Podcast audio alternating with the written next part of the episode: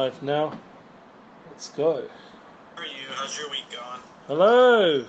How are you? Good. How's your week going? Did you guys sell the house? Um, we didn't sign the contract yet. We're Ah. waiting. Please God. Please, please. Praise it. Pra- today. we're praying for you guys. It should all go smooth. Yes, but we did almost, almost. We signed the lease for a house to Amazing. rent, so that's good. And we're gonna live only um less than two miles from my sister, which Amazing. will be great. Amazing. Um, the landlord is having a little trouble with checks to say, so he already said sent one set of checks and it was no good, so we have to do that again. Great. So we're going to be starting in a moment.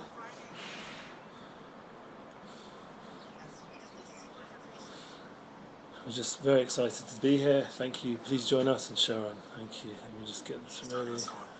I think so too. Okay, I amazing. on my glasses because I keep. Amazing. So we're all here. It Should be a wonderful class for Yes, everybody. Mr. Goldsmith, we see. We see your belly. We don't really see your face. Okay, good. Thanks for letting me know. Just getting that better. You're welcome. Oh, there you are. That's Okay. We're uh, by the uh, sea. If you take a look, I don't know if it's coming up on the I- camera. I, can see, man.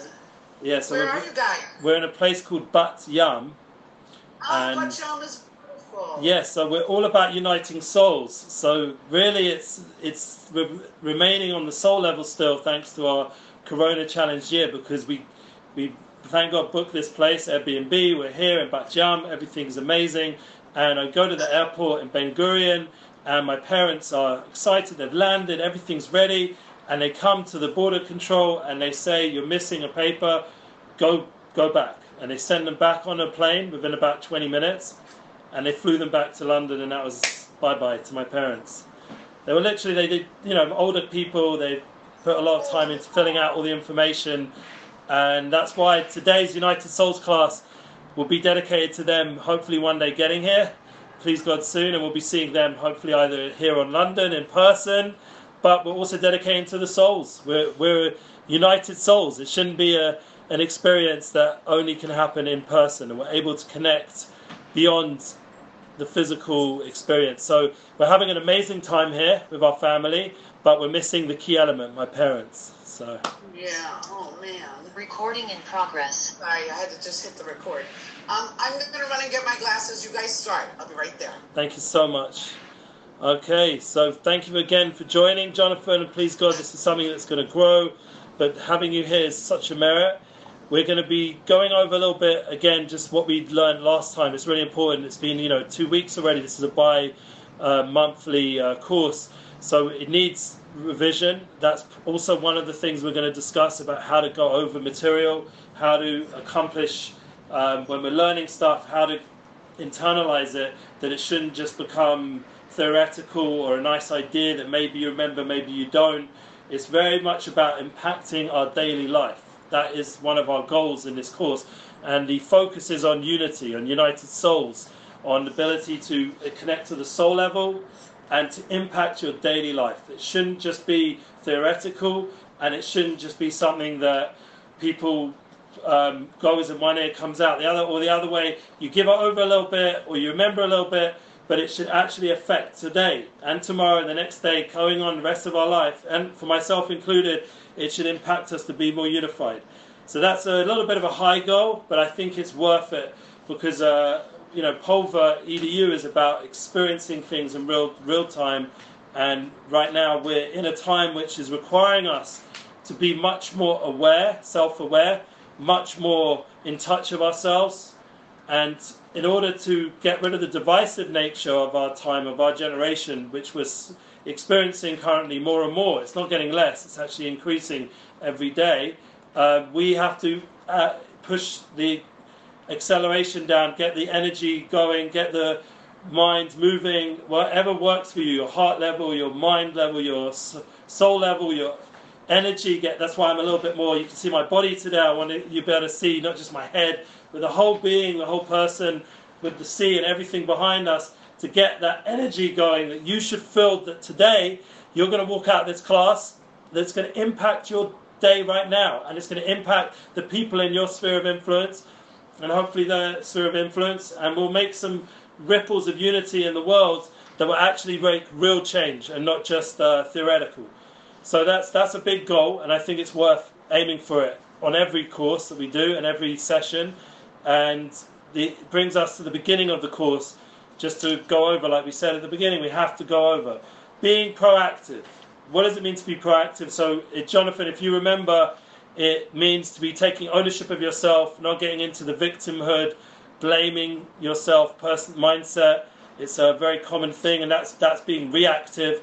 Rather, be proactive. Use uh, each opportunity in our life to grow, not to, God forbid, blame people, but to grow.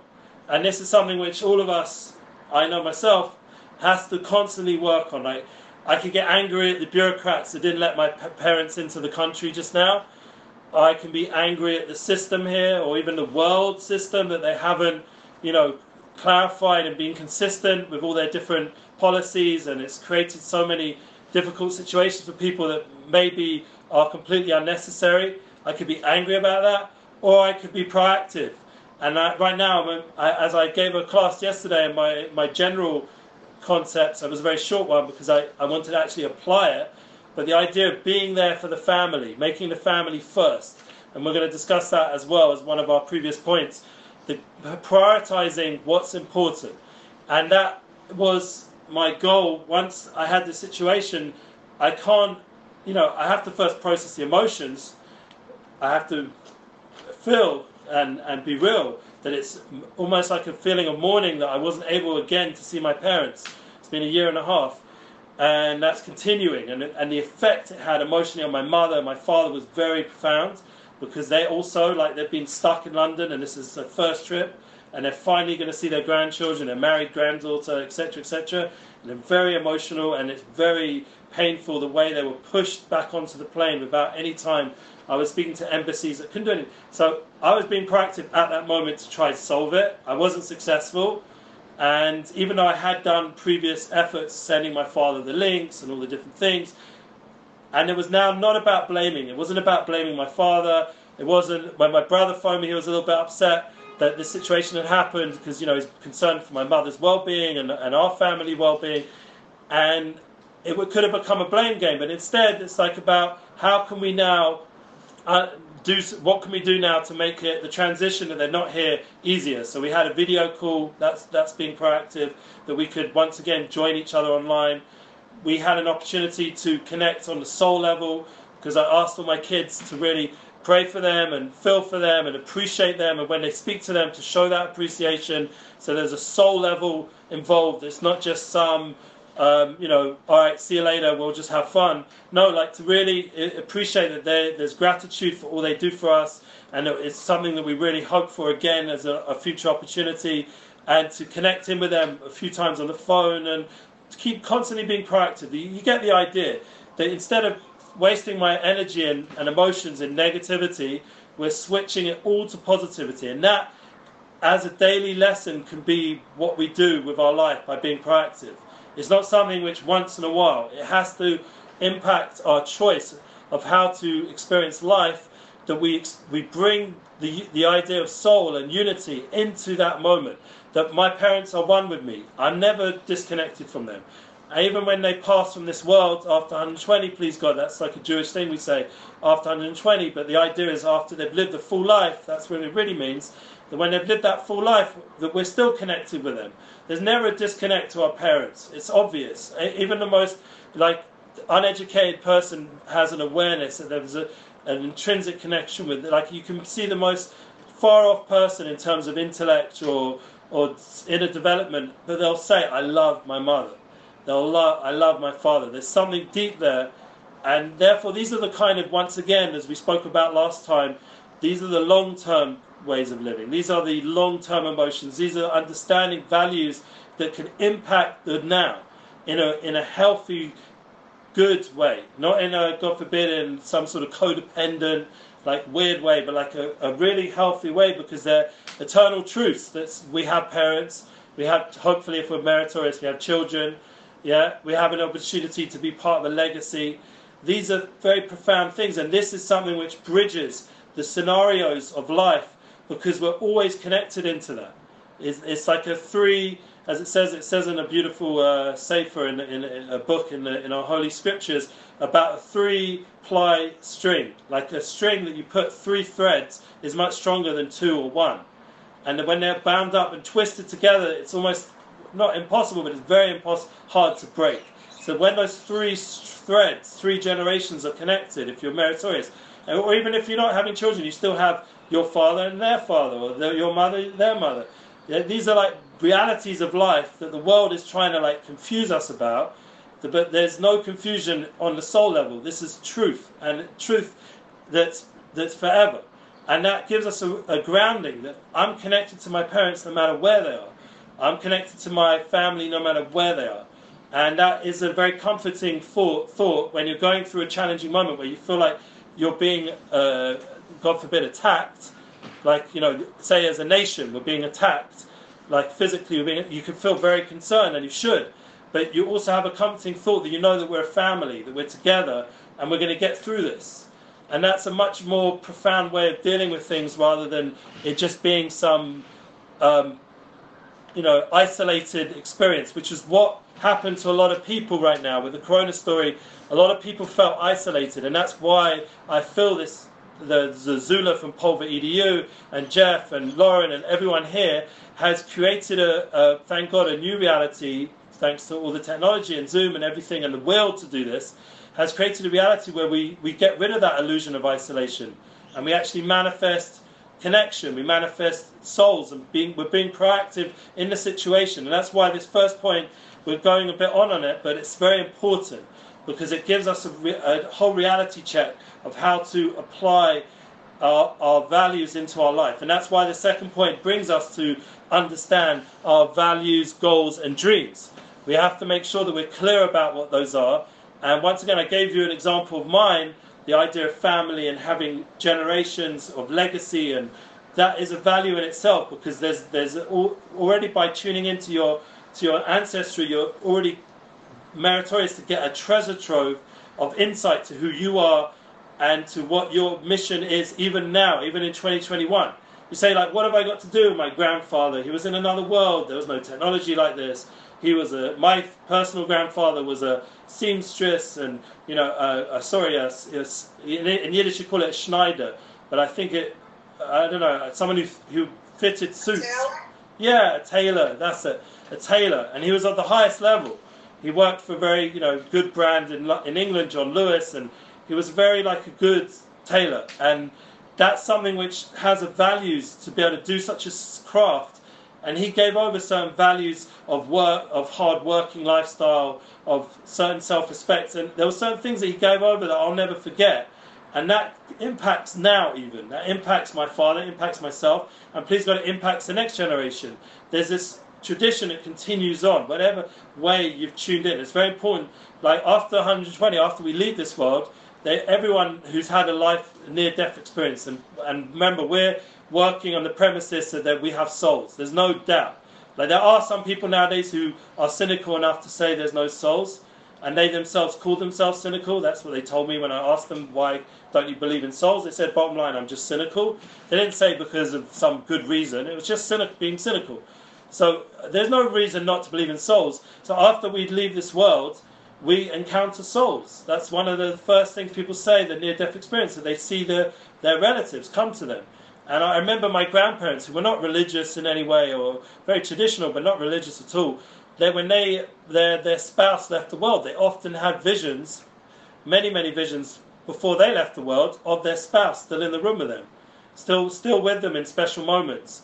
And these were not religious people, these, they weren't on any drugs or anything. This is something they, it was just part of their system, that the soul connection was so profound that they, it impacted their life. So one of the reasons why I'm making a point of this right now in this week's class is I just feel that we need to just tune in to the soul level a bit more, understand the profundity and how it has manifest in the people around us.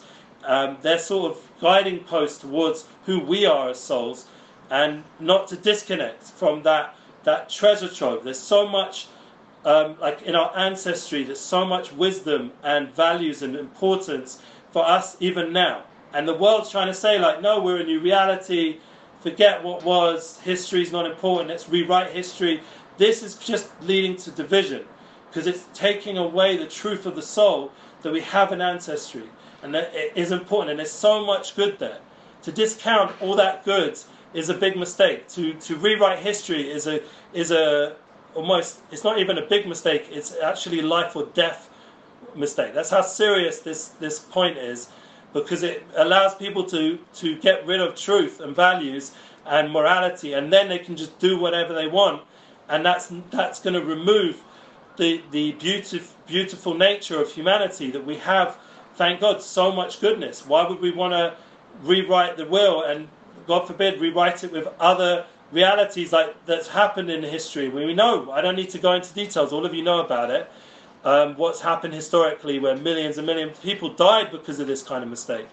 And therefore this is something fundamental for our own life and right now in our daily life to understand with the bigger picture in mind to have to make real strategies. How can i take that bigger concept of a soul and a, and a legacy and ancestry and bring it into my daily life.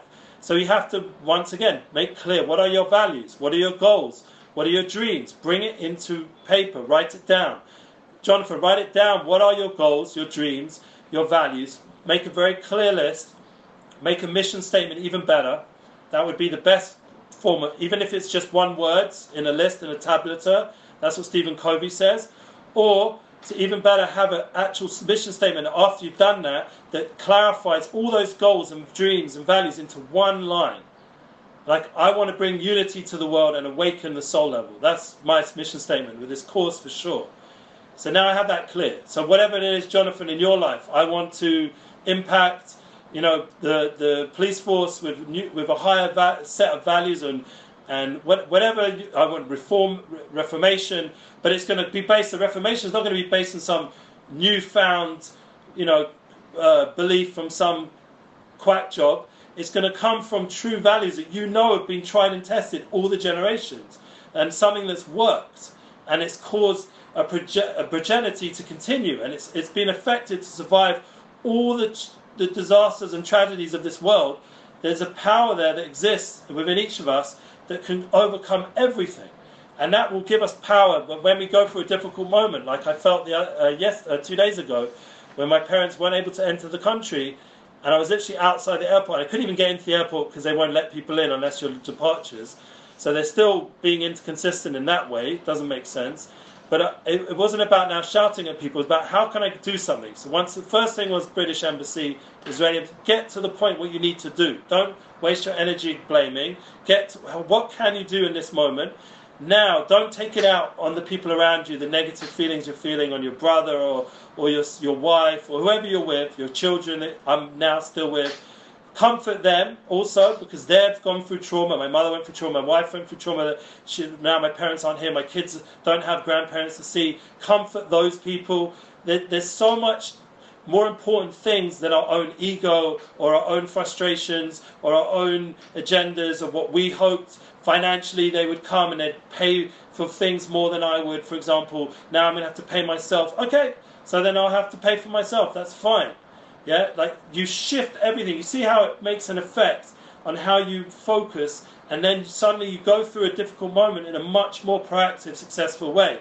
But it's a lot to do with the values and goals and dreams and what you really care about, and your mission statement, what you're about, that will impact that moment, and it will give you the uh, ability to over overdrive or overcome your emotional in, in initial reaction. You have initial reactions. You, you're a human being and you're allowed to feel those feelings. The difference is what you do with those feelings. That's, that's an important line. You're going to feel, but now what do you do with those feelings? And the key is not to let the emotions control you. Rather, take that energy and now be proactive with it. And that is impactful in a daily life. That is, a, and to understand that that comes from a soulful place. That is having a higher awareness of, of a higher purpose, of your mission, of your, of your reason for being here, that you allow it to impact your daily life. It shouldn't just be something that's left for a prayer service. It shouldn't be something that's left for meditation. It shouldn't be some spiritual thing you do once a week. This is talking about affecting every moment of your life with with positive, impactful proactive approach to how to process challenges. And that's just one personal example put in there just to make it a bit more like in reality. So that, that's going to come up for everybody, and these are real things. So that was the first class we did, and I just brought that personal example, current one, just to bring it to life. But then the next point is now, and then we'll have a little break. Was last week's class, or sorry, two weeks ago, we spoke about how being more effective and focused, so we don't get distracted, and that's a lot to do with time prioritization and everyone liked the idea that we we focused on together, and that was thanks to you guys. It was inspired to be more uh, emphasized last time about the long-term plan, the long game.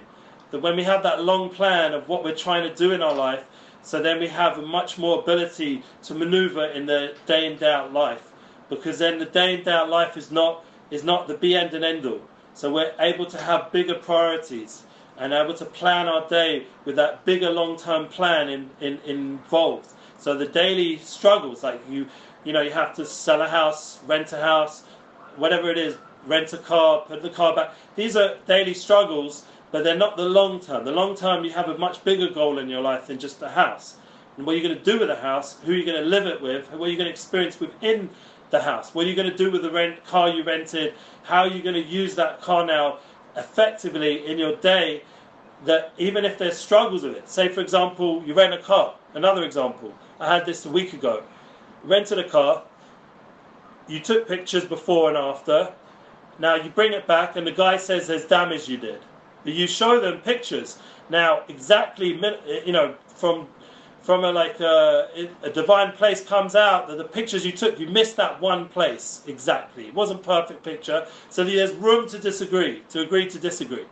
So now you say to the people you say look it doesn't look on my picture that we did the damage. I don't know maybe someone did it in the time you went to check on it. For some reason he wasn't there that moment.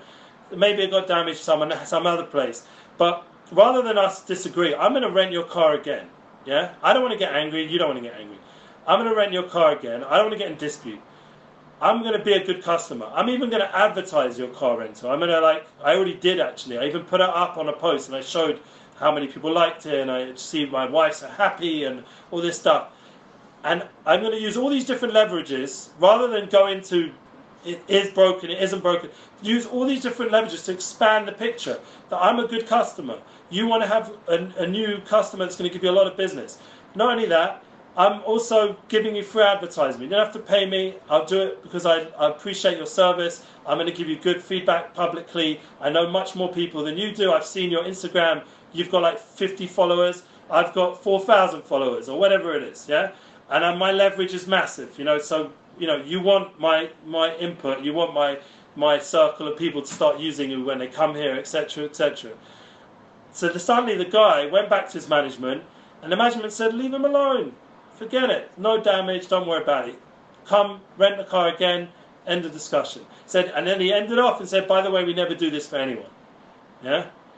But it was all about positioning yourself in that situation and expanding the situation to a larger picture of who I am, what my mission is. My mission is to stay connected with this person. Every person I disconnect because of a bad business situation is, for me, a loss. I don't need to prove I'm right. I need to prove that we're right. We're a collaborative, and that's the next point we're going to get to the idea of win win. In business, I, once I've done that inner work, that private work, I've sorted myself out. I know that I'm proactive, I have my goals, I'm effective in time management, I've done all that work, my schedule, everything is focused. Now, when I go to these people out there, like the car rental guy, I'm about win win because my larger goal, my larger purpose here is to win. I'm not here to lose, and I'm not here to make him lose also. He loses, I lose, because now I don't have a place to go get my car. Yeah, because it turns out my wife's a new driver, and to find people that you can rent from uh, a car is not so easy. Yeah, for when you're a new driver. I don't know if you've had that experience with someone who's a new driver, but it's really hard to find a rental company. He has that leverage. He didn't use it on us, but I know in my mind I better keep relationship with this guy, but I don't want him to take advantage of me also. And that was the balance. And we both came out win win, and I'm renting his car again. We took even better pictures this time, so we can even more clear if something happens. And I've already, this is the next point, and this is really important. I've already made in my mind a clear decision that I, I call it in, in Hebrew shalom bayit money or uh, chesed money, meaning I have a set aside amount of money in my life all the time, no matter what, a few thousand, whatever, and I set that aside. If there's going to be an argument, I'm willing every so on when it's you know when there's no room to to resolve it, I'm willing to give in and pay. What is that? What's that leverage? What leverage does that give me? It gives me amazing leverage. My kids break something, that's that money. My wife knocks the car when she's driving, new driver, it happens, that's that money. The guy wants to rip me off, I can prove I'm right. Do I want to lose this car rental place as my option? For one time, he gave in, this time I'll give in, and I'll pay for whatever damage he's claiming. I'll say to him, I'm being very, you know, it won't be a, a, a walkover, a pushover. You know, there'll be there'll be that discussion that I'll make it clear. But this this is really important to have that money or some sort of way of resolving potential conflicts and arguments in business. And I mean, the same thing with larger bills, deals. Like you have opportunities to make contracts with people. Make sure you put in the contract very clear what the relationship, what the what the relationship is, and if it doesn't work out, what the what the um, res- resolutions are, and you get that clear, and then it, it just saves so much, so much pain and suffering that people, God forbid, can go through when they don't do all this, and you can get wound up, and you can get angry, God forbid, and all this kind of stuff and it, it, it, it, can waste so much time. It's, it's not effective on a time level, it's not effective on a emotional level. There's so many levels where you're missing out. Yeah. Please. You're, you froze for the past like three. Oh, sorry about that. Can you hear me again? No, it's okay. So we can hear you again, but we missed what you were saying. Oh, so, the idea. you can do it with larger bills. yeah, you, you think about it in an effective sense. As a business person, your time is you know valuable. So you've just saved so much time because you're no longer in a dispute. You're not wasting your time with dispute. You're not wasting your time with uh, with arguments. You are totally on game and focused into a win-win relationship. And the win-win relationship is coming with that leverage that you've created beforehand. You're already on a long term game, remember. Your long term game is not to try beat other people. Yeah? You have a better game than that. And we all do. All of us have a better game than, than, than the short term story. All of us have a better game. So it's just about believing in that short term game and not allowing yourself to to be pulled into a small minded approach to life. And that's what I know myself that the more I do that, the more successful I'm being in, in relationships and business and everything. It's, it's really impactful um, daily life. It's, and but it comes from a deep source. It's not it's not made up. It's um, it's not something that um, that just you know I just thought of one day. This is a very once again. This, if I would tell you where the source is, it's from a, a, a rabbi called the Chofetz Chaim and he actually he wrote a uh, beautiful book on on it's called Gemachim, Gemachim or Chesed, kindness, and having kindness is really really important in everything you do, and especially business, especially money matters. Having that set aside that funds, and it's from his idea, setting aside funds to not get into conflict. Think about it with marriage. How many times you could have avoided an argument if you would have had that in your toolkit and you would have just said, you know what, money's not, it's not all about money. Money comes, money goes. I'm the long term game here. Yeah. Not only that, I'll tell you something more deep. And this is not so much from my course. This is from my, my job. I work for a holy person in Jerusalem. It's, you know, I don't like to bring what my work is into this, but here and there, like I think it's really relevant because this holy rabbi, his name's Rabbi Shalom Arush, he wrote bestseller books, amazing books that have sold more than I think any other Jewish book other than the actual Bible itself. And his books, one of the points he says there is in order to have blessing in your life, to have that abundance we're all seeking, it's often all about not getting into dispute. Dispute, anger, this gets rid of blessing. This gets rid of having. Now, just think about it practically. I was talking about it practically. If you get angry, then you don't have room in your mind to think clearly. So you can't make good deals. If you use that time to fight with people, you could have been using that time to doing 10 other deals. And you just resolve that deal, takes five minutes to resolve, instead of five weeks of dispute over a small sum of money. You let go of it, and then you just did 20 different deals. In all that time you could have wasted over something small. That's why it's really important to keep every situation focused on what you're trying to get out of this. Is this really worth it? It's not about being right, as the rabbi taught me many times. This rabbi taught me that it's not about being right, it's not about criticizing the other person, it's about doing right. It's about being a mensch, that would be the best word. Being a person that has values, that we've just talked about. Being someone that lives up to those values and brings them into how you do business, how you have relationships, how you build, you know, this beautiful Pulver EDU. It's done with a safe safety net of, you know, it's a safe space. People feel comfortable. It's not political. Like these are really important um, points that can really make a difference. Now, I, I, wanted to just get to today to a few more points, a new points, um, but I just want to hear from you guys before I go ahead. If there's anything specific, like if you if you find it hard to focus, you could get distracted, or whatever it is, like you find it hard to to let go of money, or wh- whatever situation, you can welcome to speak about it. Yeah. You make a lot of sense, but I don't. It, I'm just listening, and it seems all like I can just keep nodding. Okay, but because I and maybe you're a very special it- person that you're doing it already. But uh, I, I, for me, it was a, I had to learn this. It wasn't something natural. Uh, natural is you you fight for what's mine. You know, competitive. I'm right. You know, I'm a man. You know, you better listen to me. You know, or you know, for a woman, you know, I'm right. You know, what do you know? You know, like I'm much more, you know, involved with the kids than you are, and suddenly you're telling me your opinion, or when each person, whatever situation you're in, you know, I'm, I'm a, you know, I've been doing this for years. I'm an educational teacher. You don't know anything.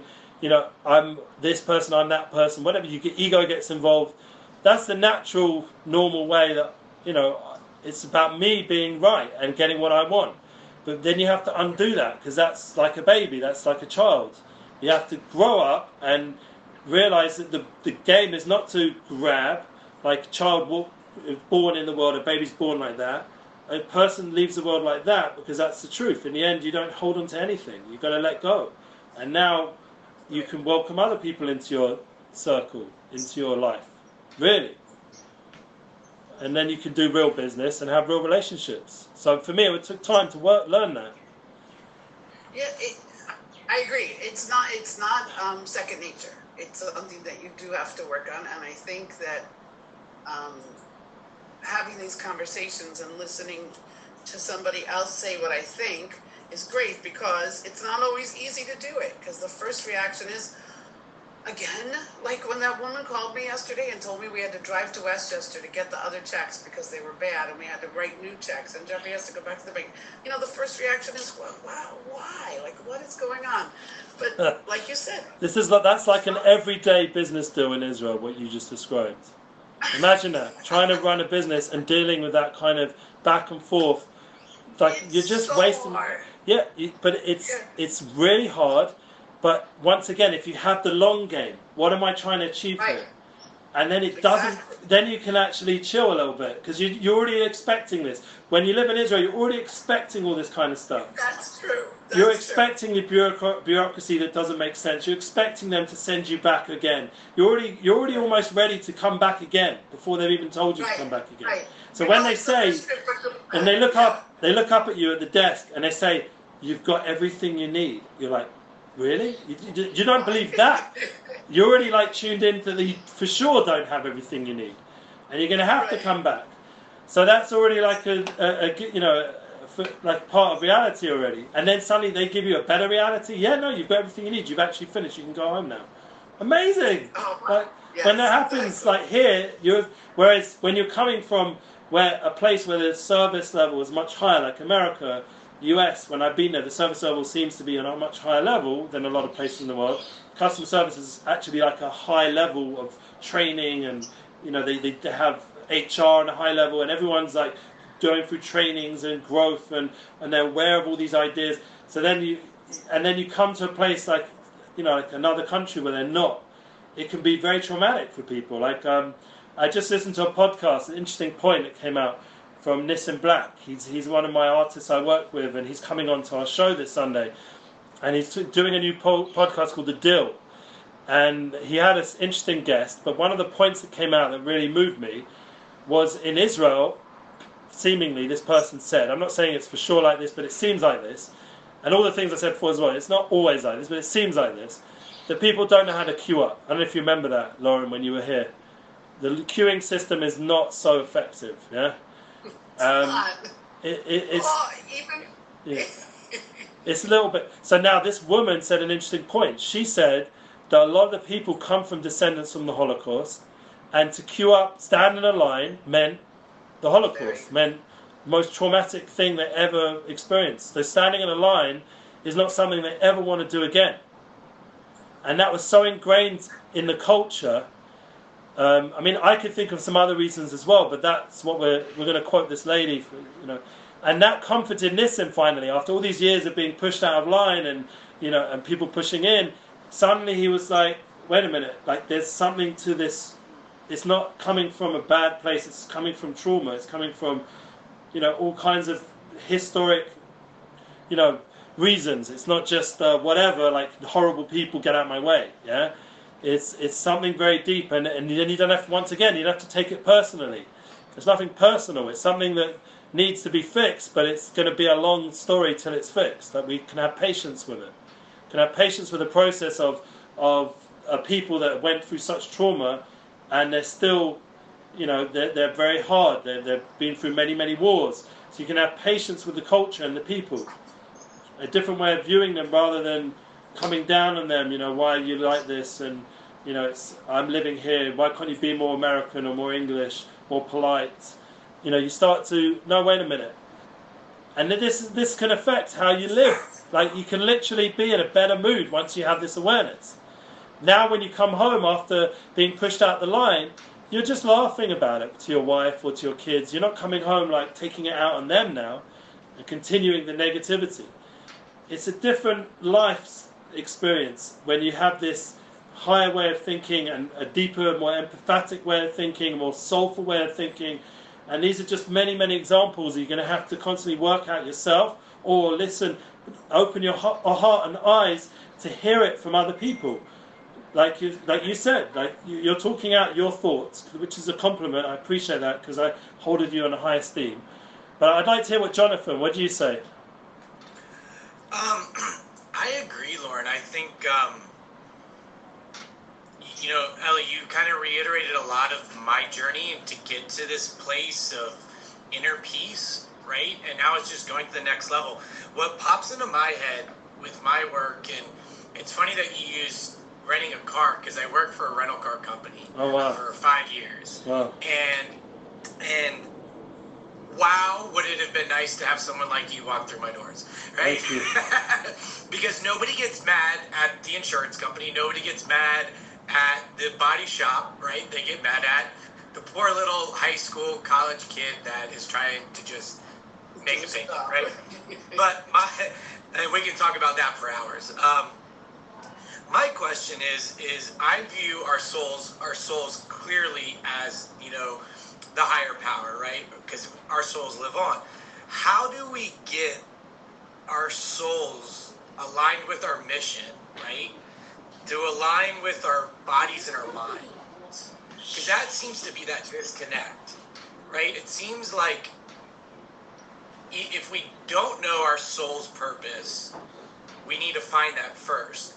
But then once we find that soul purpose, how do we get it to align with our our actions and our and our thoughts, I get minds, so we don't act out in that, you know, anger, or frustration like you could have done with your your parents, right? Because it seems like that inner state of being was like, okay, I know this is wrong. this is not what I want, but that's okay. I Are think I think that that question is is exactly my whole goal of this course. Um, how do we align into our daily life our soul's mission, which I think is what I I, I hope together we'll get clearer on on how to do that together. It's something which is going to be a process. By going through all the different stages of the course, we're going to get clearer and clearer. Hopefully, by the end of it, how to align. It's going to be a very much a process-based answer. It's not going to be chit chuck, and that's that's one of the things that people nowadays are making a mistake. They want instant answers or instant spirituality or instant everything instant. It's actually not. It's a process, and that is once again that goes together with the patience, with the long-term goals. It's very connected. Um, with the, it has to go be a process. That's like what's happened with the Zula, for example. It's been a process of development that we've developed relationships that we can have a Pulver EDU that slowly is growing, thank God. Rather than forcing it and spending loads of marketing dollars to make it this big thing, but then it's it misses that healthy process that we're all having here. And that's really good. That's really the right way to develop something because the world's always trying to pressure you. You need to make money, you need to make a, a name, you need to have numbers. There's always this pressure, but that's not the true. The, the spiritual value system is is mu- like as you said very nicely, Jonathan. Is the idea of calm and inner peace. It, it already though you use those words because that's once again the measuring stick is a is a much higher level measuring stick than numbers and money and what you know external success. So you're already knowing that uh, inner peace, state of calm, the soul, the the alignment. You even used another word that I haven't used, which is an amazing word, alignment. All these these are very uh, deeper ways of measuring that reality of how successful, and that would be an important important point. And we're going to say the idea of win-win is also to understand that you are winning. You are winning. Give yourself some credit. You're doing this course, that's already a success, in my opinion. For me, it's a success because I get to sit and talk this out, what I consider world changing points, even if it's on a very small audience. But I'm excited the ability for it, once it's out there, it's manifesting, and Lauren and Jeff are creating that vessel for it. It is going to go global because I believe once you've said the words and once you've made it, even on a smallest level. So the same with your life, your life. A small little level, you're manifesting some of these goals. You're aligning a little bit each day. You, you then you've already brought in a very deep experience of infinity into a finite realm. That's the understanding that your soul's infinite, and every time the soul impacts this finite reality, you have entered a, a, a, realm of success which is infinite. You've entered a realm of impact which is infinite. You've brought down the truth of humanity, the, the goal of humanity, the purpose of humanity, and your own mission of being in this world. You've manifested it, even for a moment. And that's the true measuring stick of, of the soul, is about very small, minute successes. It's a different way of thinking than the world thinks. The world is creating division because everyone's trying to divide up a finite amount, a finite uh, uh, reality. They're not allowing the infinite to enter into the finite and expand their reality much more. They're limiting it. And it's a sad state of affairs when you see people fighting over a piece of cake or, or a cake itself. Everyone wants a piece of the pie. Why does it have to be a pie?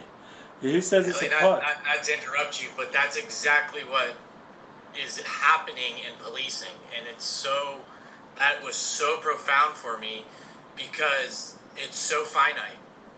And there's a talk by I think it was Simon Sinek that compares Apple to Microsoft and how finite versus inf, you know infinite works. Um, you know, and how do you bring that infinite mindset? It's by connecting to your soul, right? That soul is that infinite mindset. If I, and that's what I'm hearing. I don't. I guess No, I'm so happy you brought up Simon Sinek because he's I haven't immersed myself in his way of thinking. But anytime I've seen him on a podcast or any place, and especially right now when he's talking about that concept, I'm like, wow, there's something going on over there with him. Like he's just tapped into something very big for humanity because he has a platform. He's not like me on a very small level platform. But once again, I value my impact on an infinite level much more than a finite level. So I know maybe my efforts of bringing down unity spills over to Simon Sinek. How did it come into his head? Maybe I worked harder for it, but he got it. You know, a lot of science, scientific discoveries were, were very much easy by some guy, but there was hundreds of thousands of scientists years before working on that concept, and then this guy was the one who gets his name on it. But he didn't do all the hard work leading up to it. So, in, on a spiritual level, we understand that the world, by us working on ourselves, we are impacting, and that can take off a lot of pressure and tension in our daily life. That we don't have to see numbers and we don't have to see monetary success to value our success. And that's the same of how we look at. Imagine you look at your children that way. You, your value, your value system is very much about minute improvements, not giant changes. Minute improvement. Your relationship with your wife or your spouse or your other half or your or your business partner, whatever it is, you measure it on very small little improvements.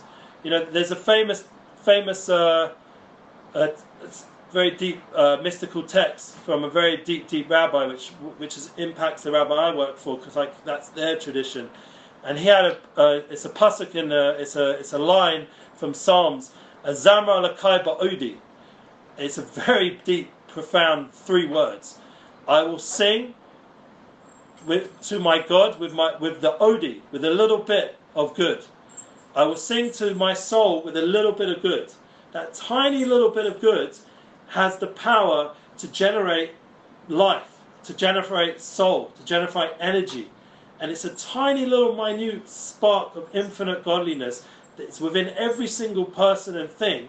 That, that if you sing with that, you focus on that part of yourself or part of that other person you're dealing with, then you will sing. You will have a positive experience. So singing is expansiveness, is, is, is making melody out of disharmony and making harmony. So singing represents a very, it gets rid of that, a lot of the negative energy around.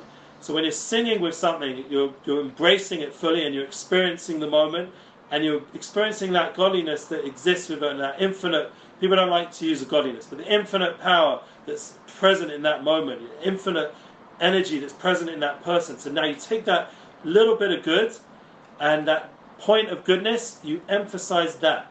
And that's how a person can suddenly have an amazing mission statement, an amazing impact in a meeting, and because now you're not thinking about the long whole thing.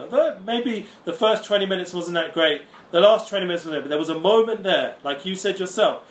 You just said something profound. You said it yourself. There's a moment there where there's something that just impacted. Then it was worth the whole hour just to get to that point.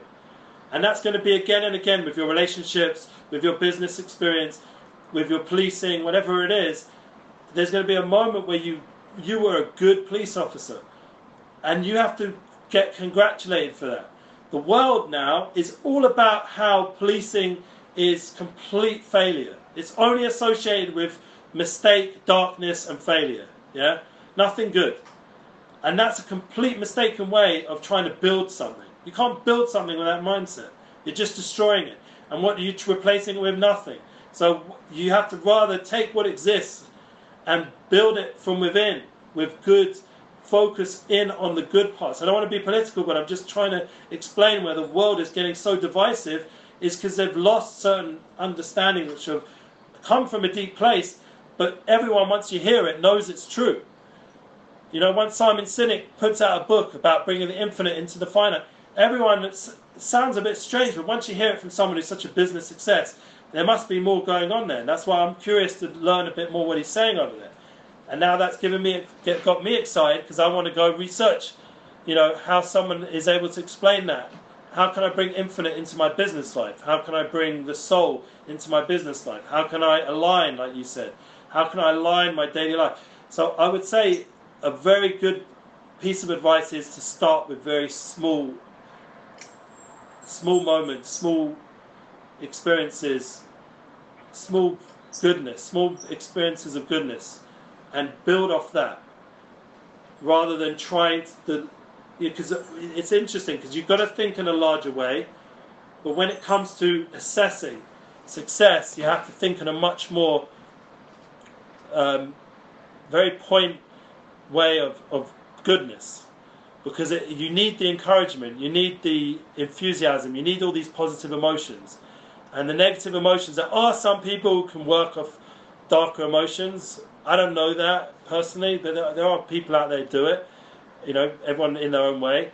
But I would encourage more positive emotions because if you get too caught up in the dark emotions to build momentum, like anger and rage, and people work off that, it can, God forbid, lead to. I know I do it a little bit with music, and I listen to a lot of rap music, so there's a lot of rage there. Even now, I still listen to that music, but it's kosher. Like it's rap music without the, you know, demoralization, like take it's it's you know none of the misogyny and all this horrible stuff that goes on in rap music. It's the positive part of rap, but it's still raging a little bit. I do see some benefit, but I have to be careful with that. I shouldn't take that rage and put it onto other people. It's only for my own inner battle, not for anyone else. I'm not battling anyone else. It's, that's my that rage is just for me, unless someone wants to harm me or something. But um, so that, I would like to get to the next point. You brought out a really, really important point. The next point is the hardest point. This is the hardest thing to do. We're going to end off this week's session. We'll end off with this. Listening is the hardest thing to do. I don't know if everyone agrees to really listen. You know, imagine a world where people are really listening to each other. Like just, just you know, we're not talking about John Lennon's song, but really imagine a world. Try imagine where you have a relationship and they really hear the other person so now it's a whole different wave level of communication. You know, I have it written down here. Yeah, to really love someone else, you have to love oneself. That's another important point. To be able to listen, once again, you have to have done all the previous work that we've been speaking before, spoken before. Excuse me, speaking. Be making sense. Spoken before. You have to all that stuff I mentioned. If you haven't done that work, the proactiveness, the working on who you are, your mission statement, getting clear your priorities, and then working on being collaborative and winning with people, you can't really listen to someone else because you, if you don't love yourself, you don't have a clear picture of who yourself is. How can you really have a vessel for somebody else's ideas? Yeah, you have to really be in touch with yourself to be able to then be in touch with someone else. That's why the people who are really good at healing other people emotionally, generally they're very self-aware and in touch with themselves. I think that's what I've experienced. Okay, another point. Oneself, you have to realize that yourself is your soul. And we have to, once we've done that, valued ourselves, then we can value others. To understand that the whole world, this is a very deep idea, also from the sages, the whole world is created for me. Not everyone believes that, but I believe that. The whole world, Bishvili Olam, the whole world was created for me and, uh, you have to balance that out with some humility. But it's it's important. Gives you a certain push to realize that I'm important here. I'm not a nothing. I'm not going to kill myself because something didn't work out. I'm valued. I have some importance here. The world is affected by what I do. The whole world was created for me. The whole world was created for me. And we have to know our triggers, our personal boundaries, so you can turn up to our loved ones recharged somewhat. So I'm going to go into these this next point in the next course because there's a lot on this one and it's a hard one. But as you can see, before you even get to listening to the other person, it's a lot of self work first. To be able to love someone else, you have to have energy for that other person. You have to be in an emotionally available state. And that takes a lot of work from before to get to that next state. It takes a lot of self work, and that's why listening is something which people. There are people who can listen, but then there are people who can really listen because it really to understand what the other person wants. When you ask me your question, to really understand your question, that would be a talent. I don't know if I have it fully, but uh, it's. I know it's something attainable.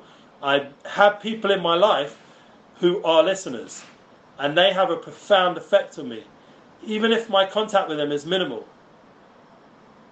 When I see them, they're such good listeners, that I don't need to talk that much with them because they just go straight to what I'm needing right now because they're so in touch. You know, it's a famous rabbi story. I, I'm sorry I'm being so Jewish today, but I can't help it.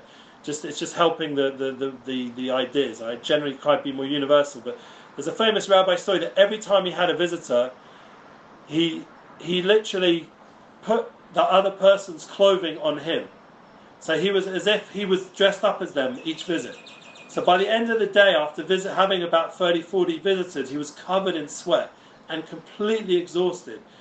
And so the, the person helping him, that's one of the things I do, I help such a rabbi, I said to him, you know, you know, why, why is the rabbi so, you know, it wasn't hot. I made sure the room temperature was fine and, you know, I gave drink the whole time.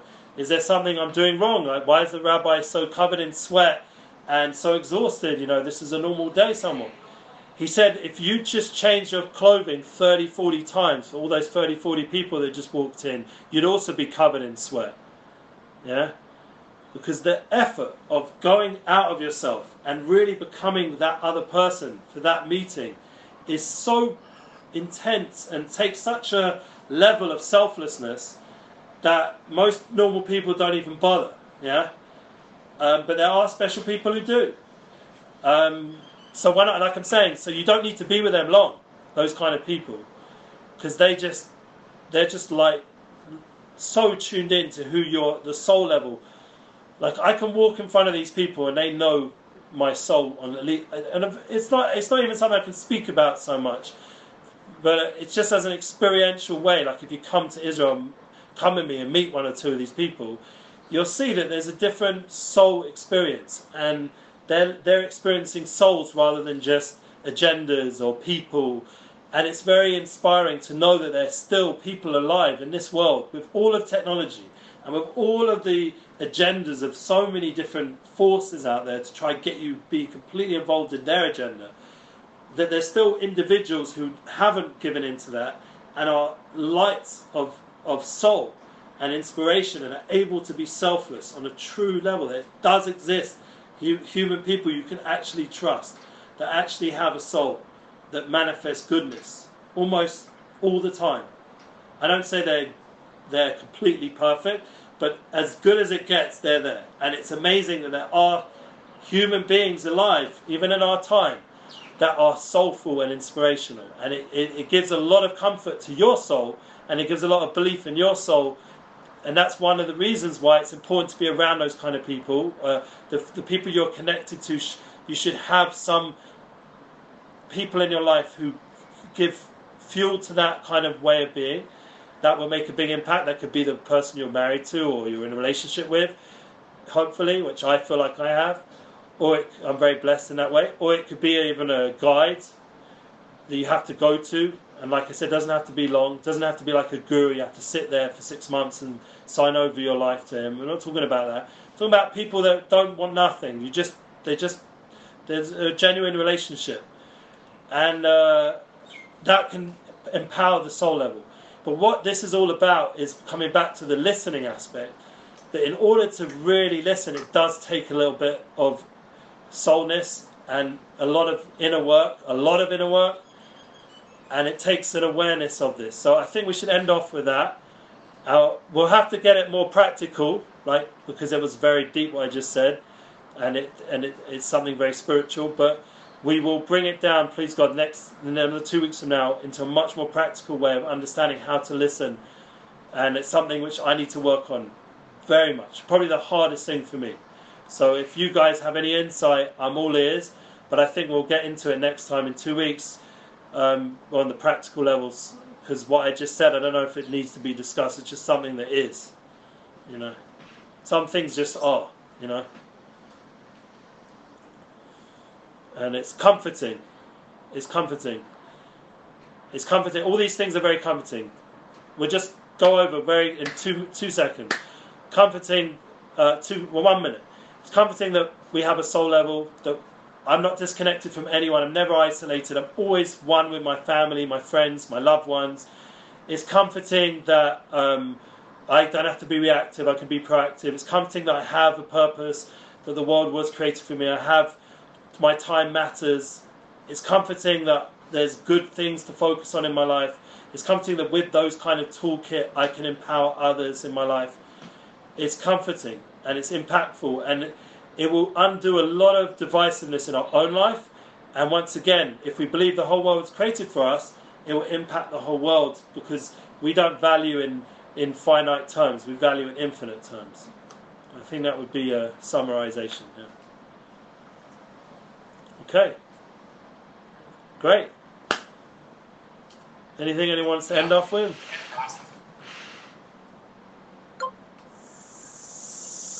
Okay, amazing. Thank you.